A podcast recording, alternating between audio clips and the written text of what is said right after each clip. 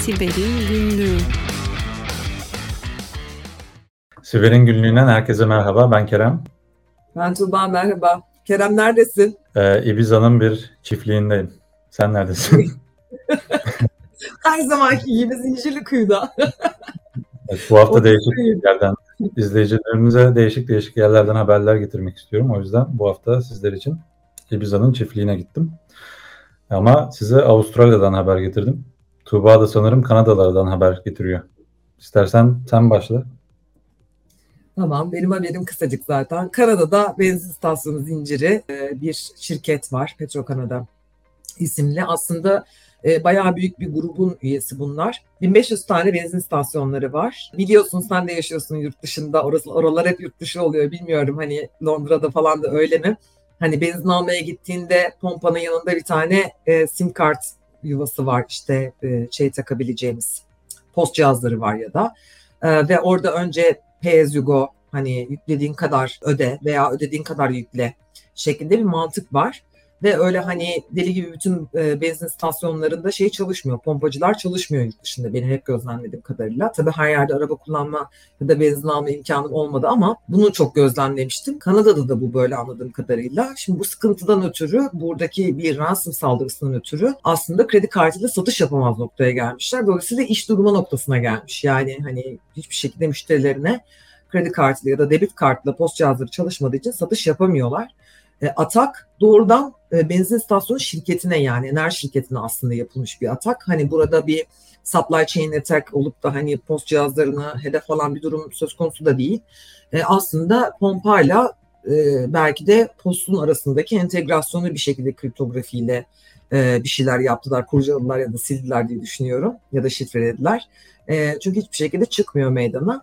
Yapılan en son açıklamada da biz henüz ne kadar müşteri verimiz çalındı, ifşa olacak ya da ne tür ticari sırlarımız, finansal bilgilerimiz çıktı, ifşa oldu olacak.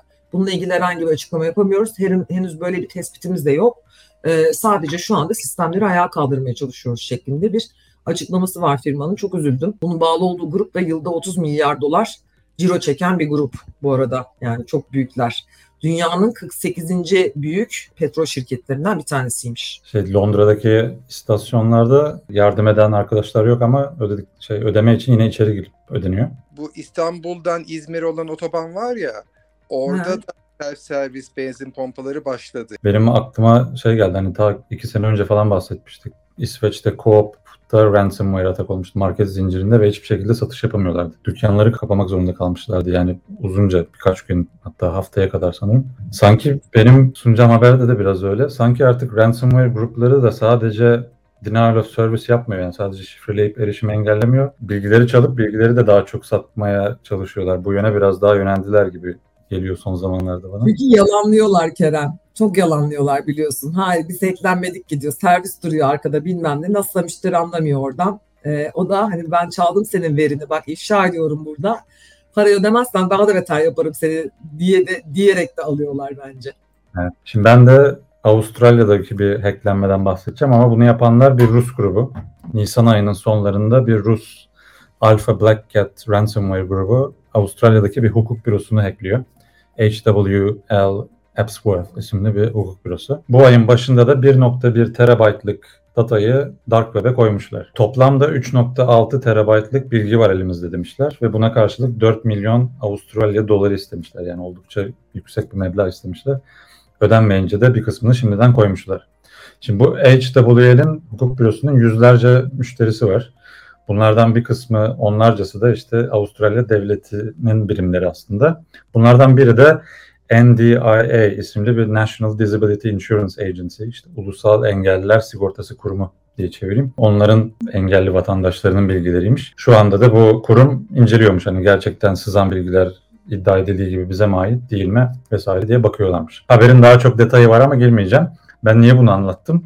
Ee, konuyu başka bir yere bağlayacağım tabii ki. Konuyu İngiltere'nin e, siber güvenlik kurumu olan NCSC biriminin yayınladığı bir rapora bağlamak istiyorum. Raporun başlığı şu, siber tehdit raporu Birleşik Krallık hukuk sektörü. Çok sürpriz içermeyen bir rapor aslında benim için ama hukuk sektöründe çalışan, sahibi olan kişilerin buna bir göz atmasını tavsiye ederim. Yani rapor aslında Birleşik Krallık'a yönelik yapılmış olsa da içindeki bulgular ve önerilerin hep Türkiye'deki de ya da dünyanın her yerindeki hukukçular için geçerli. Birkaç bölümden oluşuyor rapor. Bunlardan ilki neden hukuk sektörü özel bir hedef halinde onu ondan bahsetmişler. İşte kısaca listelemek gerekirse gizli müşteri bilgilerine sahipler ve bu bilgiler e, çalınırsa işte insider trading gibi e, konularda kullanılabilir ya da başka şirketlerle anlaşmalarda avantaj sağlamak için kullanılabilir. Kriminal hukukla uğraşılıyorsa işte suçluların gizli bilgilerine sahip olmuş olabilirler. Bir başka sebebi denial of service durumlarında yani servisin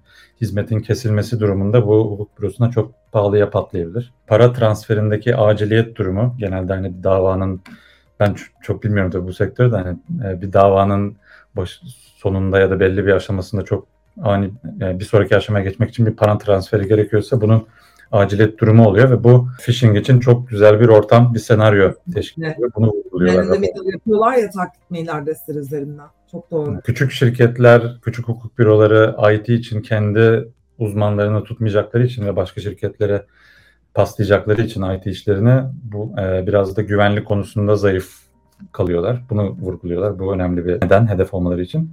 Bir de itibar zedelenmesinin hukuk, hukuk büroları için ölümcül olabileceğini vurguluyorlar.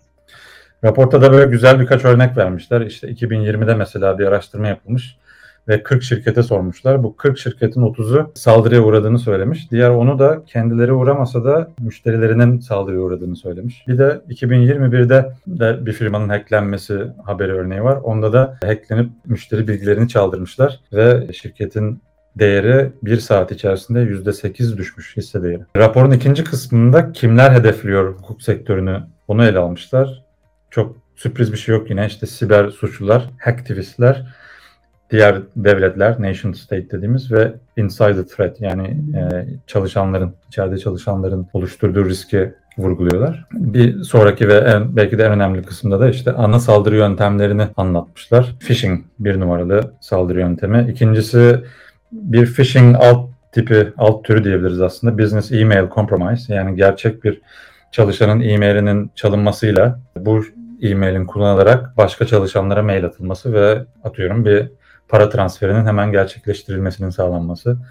Ya da gerçek bir e-mail çalınamadıysa o hukuk bürosunun ismine benzeyen başka bir adresi satın alıp o adresten, domainden mail atıp yine kandırıp phishing yapmak. Yani phishing'e bağlıyoruz yine ama özel bir durumu bu. Üçüncü sırada ransomware genel olarak malware saldırıları var. Sonra parolaların çalınması, sonra da tedarik zinciri saldırılarını vurguluyorlar. Burada bırakayım. Ee, tekrar söylemek gerekirse hani hukuk sektöründe çalışan herkesin bir kısaca göz atmasını tavsiye ederim. ncsc.gov.uk sitesinde bedava indirilebilen bir rapor bu. Çok güzel araştırmışsın Kerem. Çok teşekkürler. Ben de hukukçu arkadaşlarıma ileteceğim. Zaten özellikle İngiliz e, tarafında işte yani bütün hukukçuların öyle bir merakı var. Hani o taraftaki legal otoritelerin kararları, e, davaları, emsal dosyalar vesaireler falan çok da sıkı takip ederler aslında. Ama şimdi güvenlik boyutunu takip etmiyorlar. Buradan hepsine tekrardan bir göndermede bulunalım. Peki bu haftalık bu kadar diyelim mi? Diyelim. Herkese iyi, güvenli, mutlu haftalar diliyoruz. Haftaya görüşmek üzere. Hoşçakalın. Hoşçakalın.